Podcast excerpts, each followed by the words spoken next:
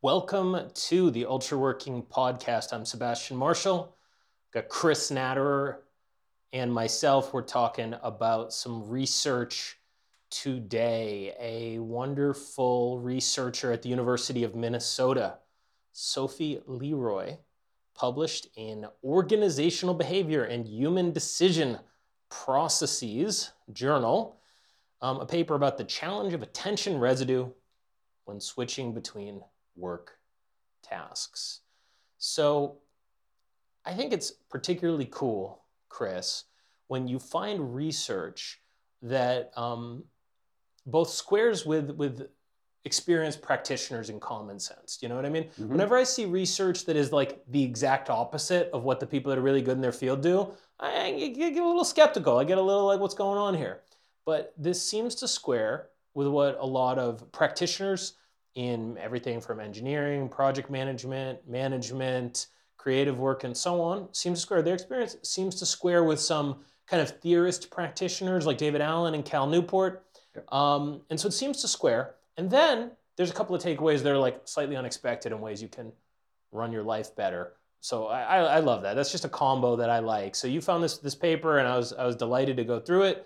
Um, yeah, let's talk about it. What's uh, attention residue? That's that's interesting. What's attention residue? This is super interesting. Yeah, it's it's a um, new concept that I didn't know before, but its name. Um, basically, what it is is you are working on a task, you're working on a project. Um, you then switch to a different task or project, and ideally, you want to be you know fully in the moment, now completely um, having all of your cognitive abilities focused on this new task at hand. Um, and, and you know not thinking about anything else just working on this new task. That's unfortunately not the case. Very often what happens is that there is a a piece of the old task still floating around somewhere in your mind um, taking away your ability to give 100% of your of your cognitive abilities to this new task at hand, and she calls this attention residue. Yeah, and this like squares with common sense experience, something that's not from the paper, but it's the first thing that I go to is if anyone's ever in like a stupid argument with a romantic partner, girlfriend, boyfriend, husband, wife, or a roommate, or, or, or another family member, even if you aren't explicitly thinking about it, you're just not as dialed in if you're going to study linear algebra or, right. or, work on composing a symphony or something afterwards, right? So it's like there's some like what what do we think? Like attention residue, like in, in, in plain English, not not the academic definition, it's some like what what would you say earlier that it's kind of like some of your RAM is still allocated? Mm-hmm. Yeah. I think that's a probably even like a super correct way to think about it. Your working memory probably is, is still has some other stuff inside that will takes up space, takes up some of your cognitive uh, power um, away from what you actually want to be focusing on. Um, and we're talking here about the concept generally of task switching, of context switching, and I think you know every like it's a it's a well known or it's at least a well repeated um, you know fact that there is a switching cost when you switch between contexts. And this paper sort of gives an explanation what, what might be going on there. Yeah, cool. So let's talk a little bit about how their like experiment design was set up, mm-hmm. and then there was two takeaways. One of them is like, duh, everyone's gonna be like, duh. One of the takeaways is that there is a penalty yeah. to cognitively switching costs. They measured it. Um, they were doing like very simple stuff in the study and they were measuring in milliseconds. So they're using fine instruments.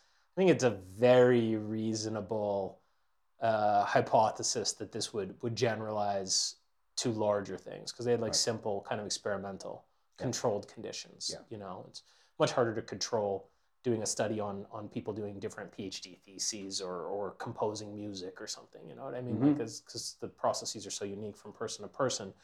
Um, but yeah, that was one of the takeaways. And then there was a takeaway as to how to how to minimize the penalty and how yeah. to deload the stuff from RAM. That's the super interesting part. But yeah. let's let's get there. Let's get there en route. Let's start with like yeah, what was what was the study? What did uh, What did uh, Dr. Leroy come up with?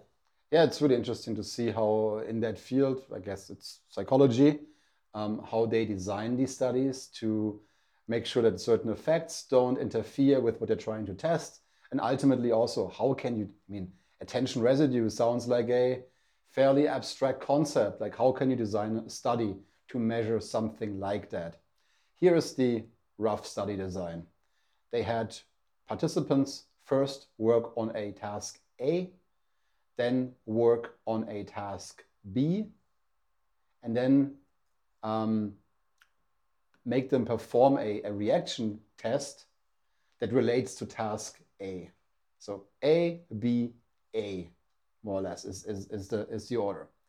And, and basically, on this reaction task, if you take a longer time to do this task, that means that you basically were thinking about something completely different.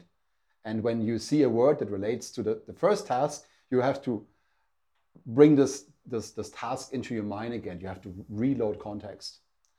Um, and when you performed better on this task, when you were faster, that meant that the context was still kind of present in your mind and you didn't have to completely recreate it. That was sort of the study design, how they did it. And then they, you know, uh, moved a few pieces around to, um, to test for various different things in there. Yeah, and the two tasks, uh, if I recall correctly, the first one was like a simple, like word problems, kind of like like like something yeah. like solving a crossword puzzle or Scrabble or something like that, where you're mm-hmm. you're doing some very verbal stuff. And the second one was like assigning. I, I didn't go super deep in exactly what it was because uh, it was more the high level concept, but it was something about like matching jobs yeah. to people. Yeah, they had to. It was a very human like task. They had to review the uh, resumes of, uh, of job applicants for a couple of minutes, and then they were given a job description and had to sort of decide which one of the resumes actually matched that job description better. And um, a few funny things in there. They were told for task A that I, found this very funny. They were told that this uh, the completion of this task had been shown to correlate with intelligence um, because framing it like that is commonly used to make participants more motivated to finish a task. So by telling them, hey, if you do this, you're actually it's going to show that you're really intelligent, people were more motivated to to give I their find best. Psychologists hilarious. I, I find this. So, it's like, hey, play, do this crossword puzzle. And everyone's like, whatever. It's like correlates with intelligence. The people that do better in the crossword puzzle are smarter. Oh, oh, oh. Well, uh, uh, a across. I think that's right. birdhouse. All mm-hmm. right. Um, so okay, so they did a. It wasn't a crossword puzzle, but call it something like a crossword yeah. puzzle. Yeah. Then they did. Uh, okay, you're hiring a quality control person for a, a plant. You know, do you want someone with an engineering background or do you want somebody with, with another background, right? Yeah. And then they said, okay, hey, by the way, what was A across in the crossword puzzle? And they figured that if it took you longer to remember, that means you had kind of like put that away. Yeah. So the the last part, this is just interesting for people who you know learn about how this field operates.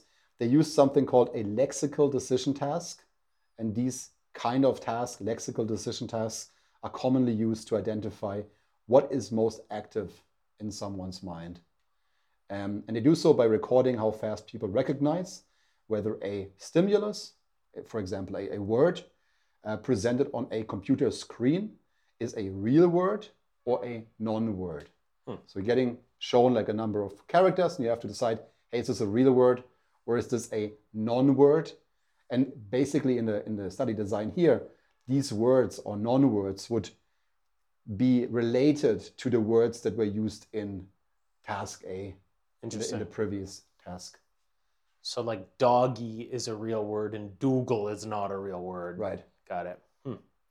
All right, quite interesting. So now I, I, I, think it's worth mentioning, you know, two things that I think are standard uh, things. The, the first one is, you know, this is all kind of constructed in a lab. You know, most of the time people aren't going to be doing these yeah. lexical word Yeah. things, followed by like looking at resumes without a, head- you know. So it's constructed in a lab, and, and so that is what it is. Um, and the second thing is they were using pretty fine instruments here. They were measuring these things in milliseconds. Um, for me, that's actually like better because that that's you, do you know what I mean? If you're measuring in minutes, the variation in Mm, performance on stuff is like, Yeah. you, you know, it could be because of a lot of factors right. right? Um, but in milliseconds, that's like okay, that's like a brain brain Yeah. related Yeah. brain related thing. Um, and it wasn't like a gigantic difference, but it was like certainly enough of a difference that if you uh, were to think about this like recurring over and over and over again, you know, if if something takes you uh, 5.5 seconds and takes me 6.5 seconds, hmm you know, or, or, or, or like 0.55 seconds and 0.65 seconds, right? Well, if that recurs 20, 30, 50, 100, 500, 1,000 times in Yeah. an hour, right? I mean, that first might add up to a lot. And, and, and, and second, you, you know, I, I could see the, the kind of accumulate, I could see almost like a exponential, like a kind of a Yeah. compounding interest type Yeah. effect here where like, even though there might be a the variation might be as small as 5% 10% 15% like hey you compound 15% across like a few weeks of work for the distracted Right. person the non-distracted person it's not like the 15% is 15% better it might be like 10,000% Yeah. better you know And I can totally see, uh, you know, an argument here that this is an extremely simple task. This is almost, you know, breaking work down to the purest like decision-making skills that your brain has, almost innate. Like ba- this this task can be performed by a, you know, seventh grader that just has the uh, ability to understand the, the English language. Um, maybe this is actually this effect is actually much more. Um, more present in in work where it's really cognitive demanding and you have to take you know 20 30 minutes to even understand what it is you're trying to accomplish and make any progress. I could see that attention residue plays even more of a effect in those scenarios since it already plays effect in something as seemingly trivial as deciding whether or not a word is a word or non-word. That's interesting and by the way i feel like this is when we're due for our um, routine uh, relentless speculators by Exactly. non-professionals caveat we're, a- we're talk when we're making definitive statements about what's in Dr. Leroy's paper, then uh, you take it up with Dr. Leroy if it's correct or not. When we're not specifically attributing it to Dr. Leroy, well, that's all our fault if we're, if we're swinging and missing at the ball. But I think we're on I think we're on pretty solid ground. Um, so okay, so so far, right? They set up this this these these experiments, and they found that when you're still thinking about task A, you do slower on task B. Yeah. Fairly straightforward. They found that when you're fully engaged ish or more engaged in task B, then it takes longer to uh, actually get back to task A. So it's like the same thing again, actually, um, which is which is quite interesting. But what I think was really interesting, and this is is where the the the the, the money is, so Mhm. to speak, Mhm. uh, for people is they found uh, Doc- Dr. Leroy and team found um, some conditions that seemed to mean that attention residue went down more, Yeah. which means you were like less thinking about the first thing. So, Yeah. so some things more or less. And, and what were those? Yeah, super interesting. Okay, so the first takeaway, just in general, is hey, there is attention residue is a thing. It is present, and it, for us, maybe a takeaway is task switching comes at a cost, and if we have options to reduce it, Yeah. then we should use them. Okay, that's the first thing. Okay, but now that we have accepted this, what can we do? Um, the first, the first um, result that they found was it makes a difference in the amount of your attention residue when switching from A to B, whether or not you had successfully completed A. So when you switched from an unfinished task to this new task, so you worked on A, but you didn't quite get it done, and then you tried to switch to B, the attention residue was higher than when you actually managed to sort of, you know, tick A off your, your, your, your list there, um, be, be happy with the result, and then switch to B. And this is very practical. I mean, this really, I think, too often we work on something, we don't quite get it right, and then we just switch to the next thing And this is this is expensive from a cognitive perspective. Yeah, and I, am not sure if this was explicitly in the paper, but but I, I, think I read it correctly. I think it's like if they didn't finish the task A stuff. Again, it wasn't a crossword puzzle, but I'm just trying to make it. You know, we're doing a podcast and like describing a computer thing. Like yeah. it's like like crossword puzzle type stuff, mm-hmm. right? Kind of, kind of easier than that, but like, kind of like that if you didn't finish the crossword puzzle, like you weren't going to go back and finish it, I believe, in the study. It wasn't like you were going to have to bring it home or do it or yeah, do yeah, it later. No, no. no, it was just like you're just you're done. Okay, yeah. whatever. You got seven out of ten of the things. Right. You're not going to get the other three ever. You're done.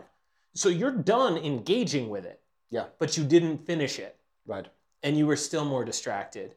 Totally. On task B, you still have more attention residue on task B. You still have slower reaction times on task B. If you finish the crossword puzzle, yeah. You, you are done engaging with it for the rest of your life either right. way. Yeah, this really, um, there is this, not sure where it's coming from. I, have I've heard it, you've heard it. Only touch it once, only touch things once. This square relates to this thing here.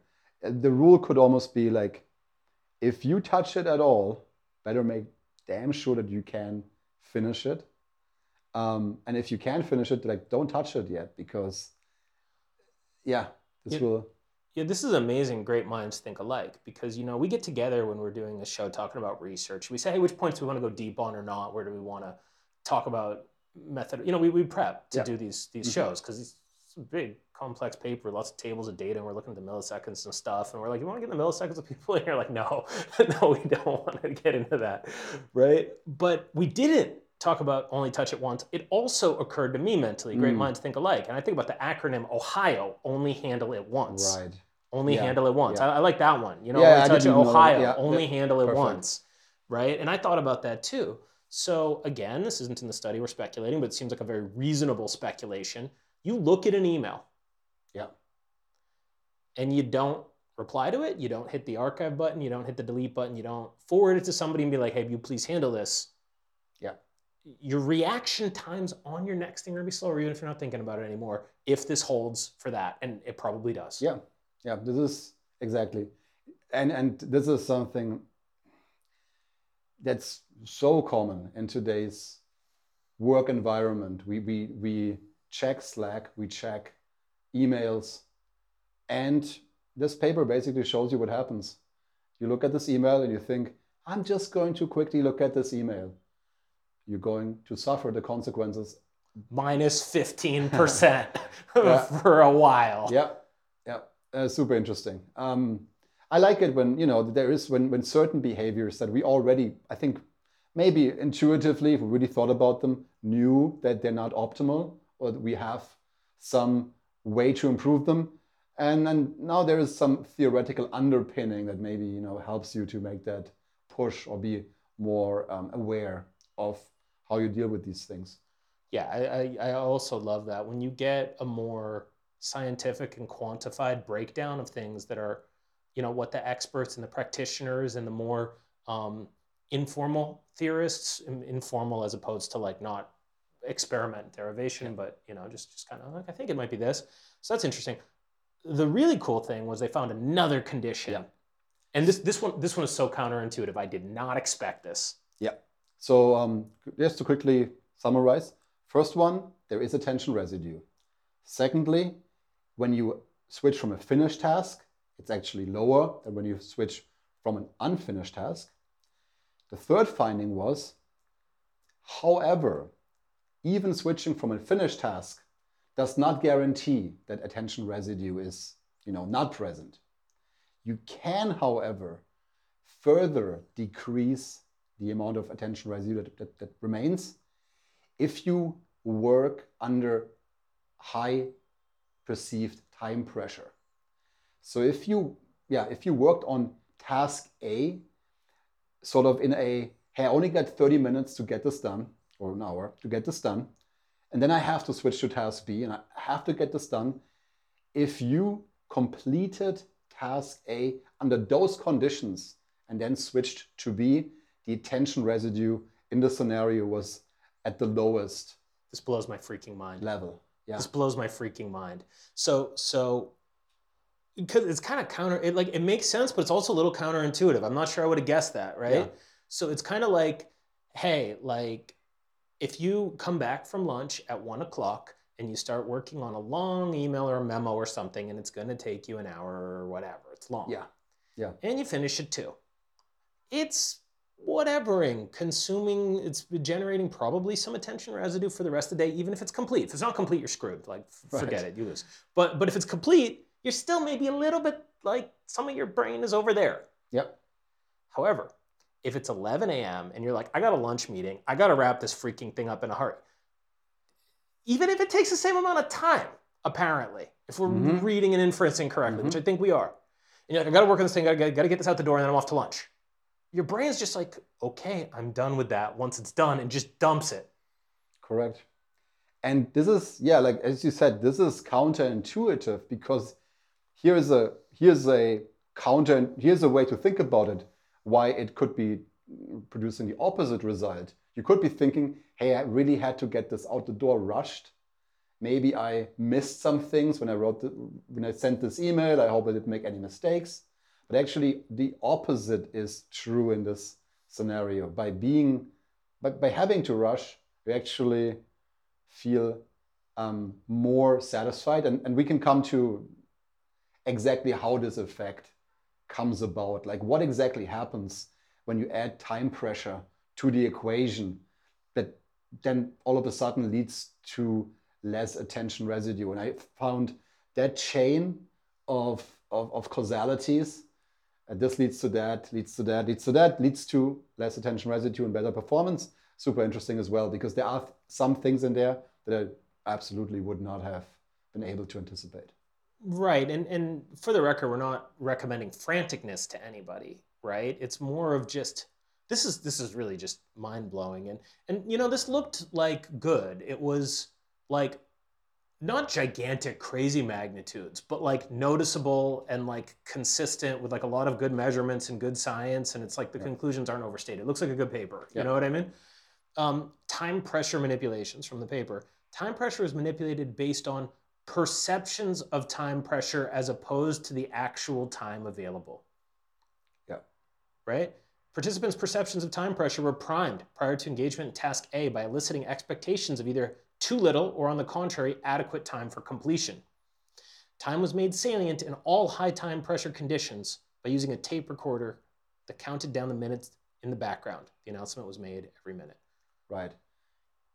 That is also, I, I highlighted that because I have found that to be a really interesting, um, yeah, like, okay, they, they're making time salient to when they want to test these by counting down the, the time in the minutes. So like, as you're working, you're like aware of the passing of Six time. minutes until task A is complete.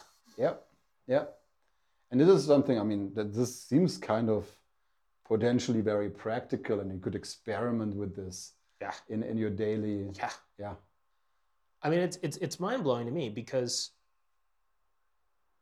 something. I mean, okay, uh, uh, reckless, completely inappropriate, not in Doctor Leroy's paper. Speculation alert, right?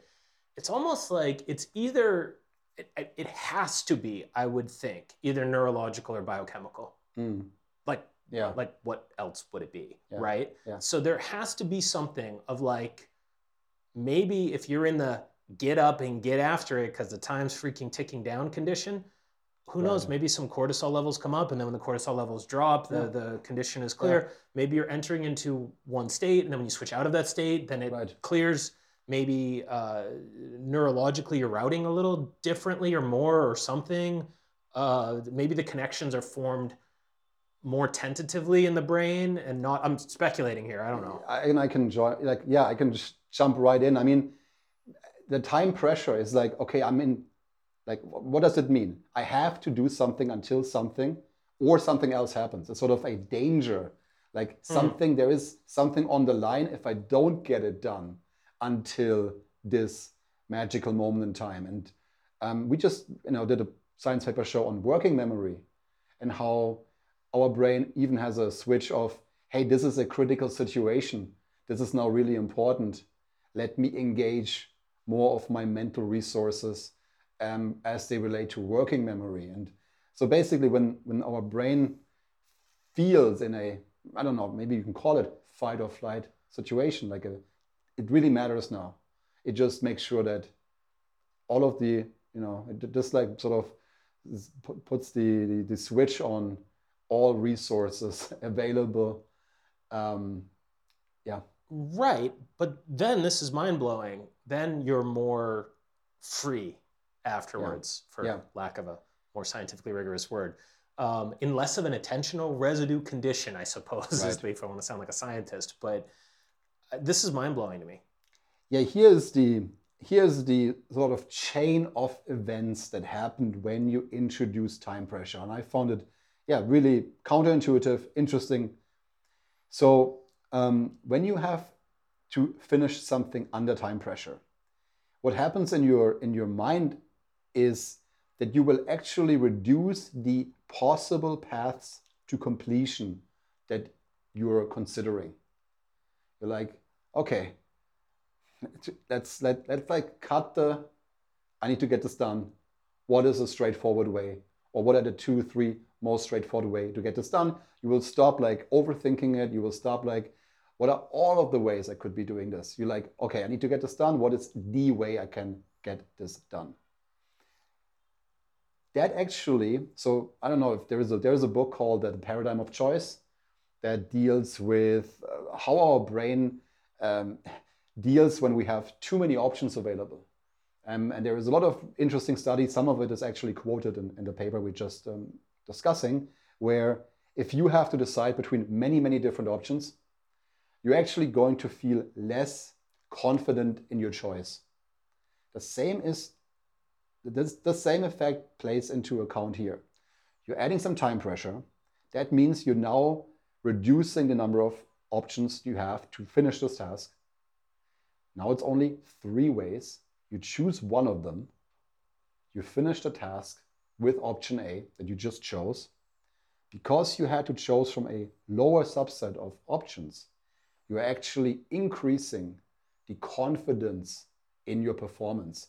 You're feeling more sure about the work you just did. You're feeling more happy. Like, yeah, I found a really straightforward way to get this done. That allows you to end cognition on this task in a better way. Interesting, interesting, interesting. So it's kind of like, you know, if you generate 30 different strategies, you know, you might be a little bit second guessing in the yeah. background, a little bit keeping the loops yeah. open. Maybe you want to do a post mortem in your brain a little bit, you know, right? Yep. Um, now, something I, I do think we should caveat, as far as I can tell, right? The high time pressure thing was like not frantic and not whatever because right. that does compete with the finished unfinished thing. Yeah. So if you give yourself too little time and you don't finish, you right. more than gave back the gains. Totally. You know, it's just like if you do finish, like overthinking it at the beginning of a thing versus like, hey, I can't screw around. Let me make the straightforward good plan yep. and execute on it. Because because there's there were these um, takeaways listed in the paper. There's like a lot of them. We're not even going to talk about all of them. But people who finish task A under high time pressure are more confident in their task A performance than people who finish task A under low time pressure.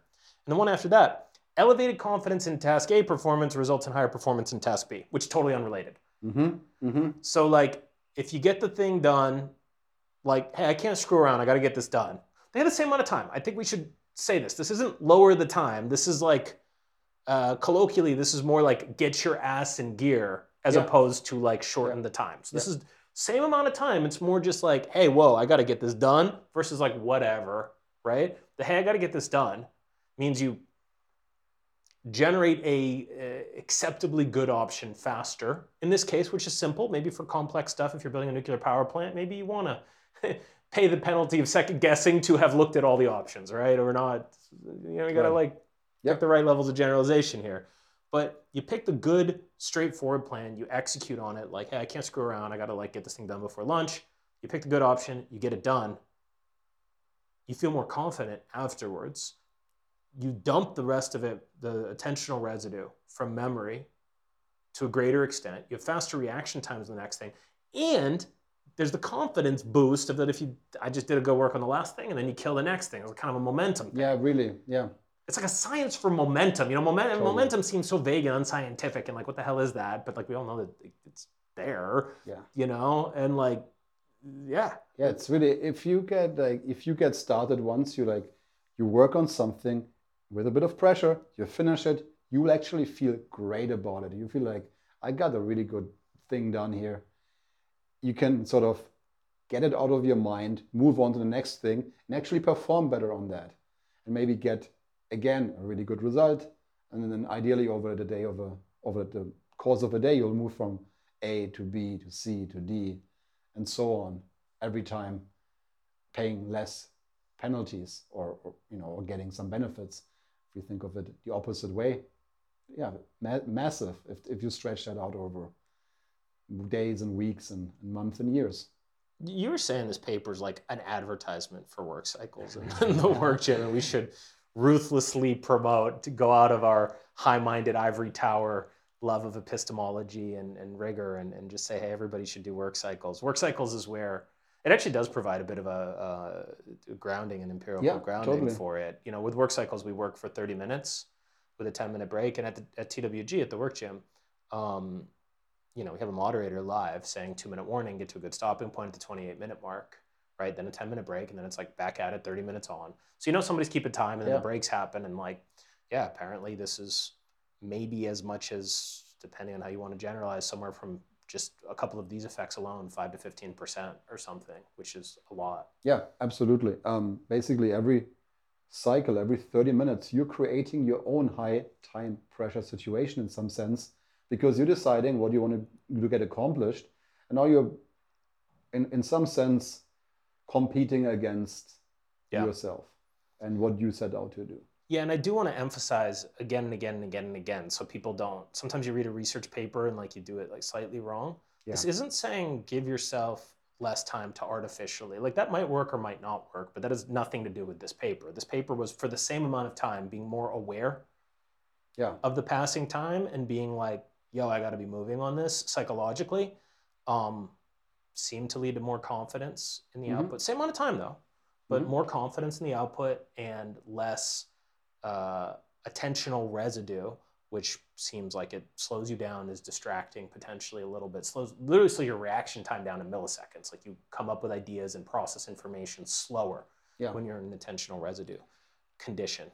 Yeah, I would um, absolutely. So, I mean, for me, the takeaway is I'm go here when I work on something, work on it with some some you know dedicated focus to get it done quicker.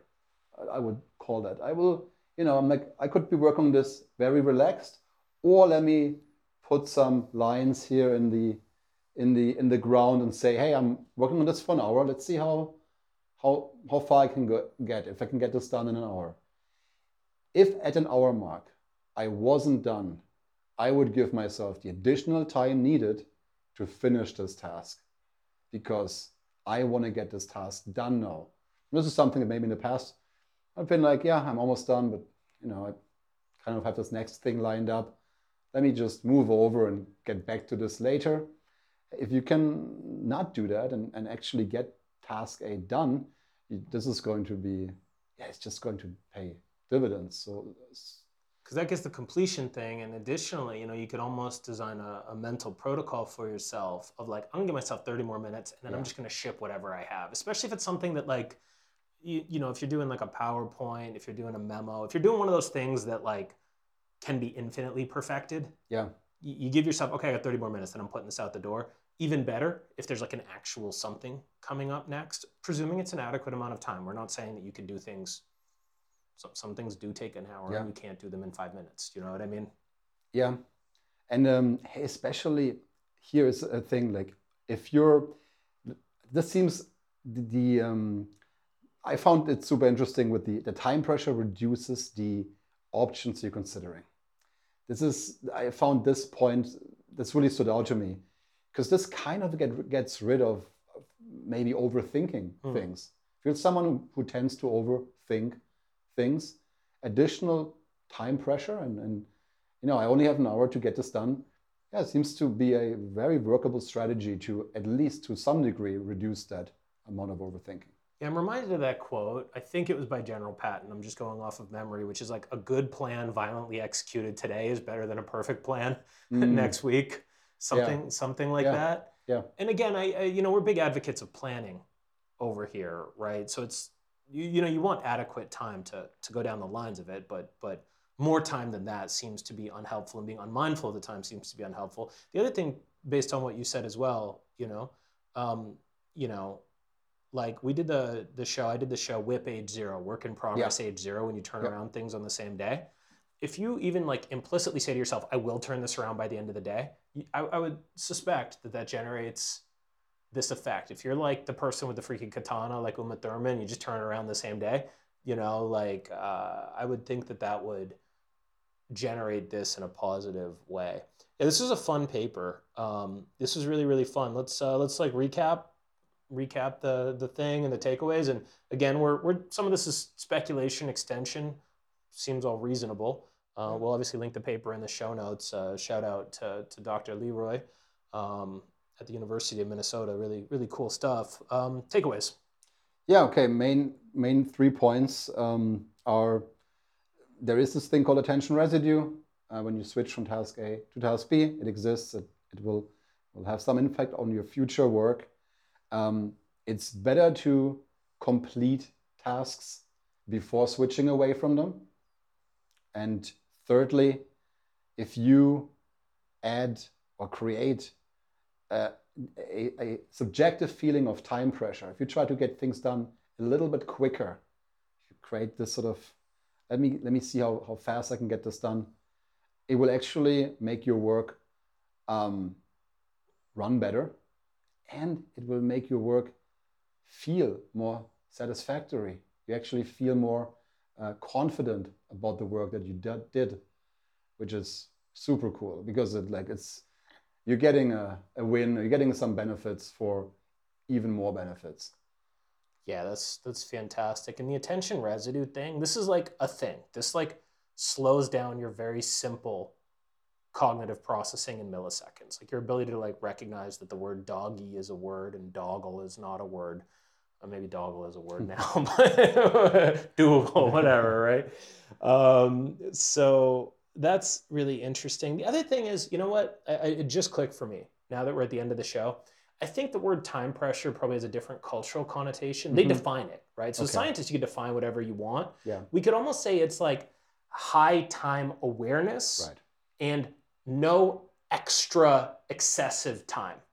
Yeah. You know, so if you have like someone's going to take two hours and you've got two hours and you need it done in those two hours, that's good. We're not saying if something that would done in a thorough, good job sort of way, it, that would take two hours and you only have 45 minutes. Yeah. So, so time pressure can mean, I think the colloquial time pressure is different than how Dr. Leroy defined it. Yeah. I think an awareness of time and not having surplus of time, not having extra time more than you need. Right.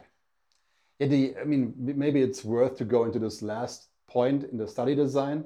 They basically gave everybody the same amount of time, but the one group they told they they said that this amount of time may be like It's going to be tight. it's going to be tight. They have to like go to do a good job in like how fast. You, you better stay on your game here. Don't Yeah. daydream. You ain't going to get it done. They knew that this group would most likely get it done because that's the, how the study was designed with the given time. But this extra bit of making them aware and that they should move a little bit faster if they could, made them, you know, get create this this mental thing in their mind that that produced all of these results. Yeah. So when we say time pressure, it's not inadequate time. It's no extra or very little Sounds- extra Sounds, sounds good. Yeah. combined with an awareness of time with the thing being read out. I don't necessarily think the thing being read out should be called time pressure, not to I didn't go super deep into the thing, but I think we could say it's like an awareness of Yeah. time passing yeah. is, is the other thing. So there's maybe two things. So time pressure colloquially, I, I think people probably imagine something different than what the the doc Yeah. the university was uh, Yeah, was saying right. about that. So cool. Um, yeah, this is this is a fun paper across the board. Tensional residue is a thing. It happens on a very like elemental level. Uh, finishing the thing means you have less of it. If you finish the thing without a surplus of time, you also more cleanly switch to the next thing with less attentional residue, which is mind blowing to me. That that that point was the the gem of the paper. So Chris, this was a pleasure. Thank you.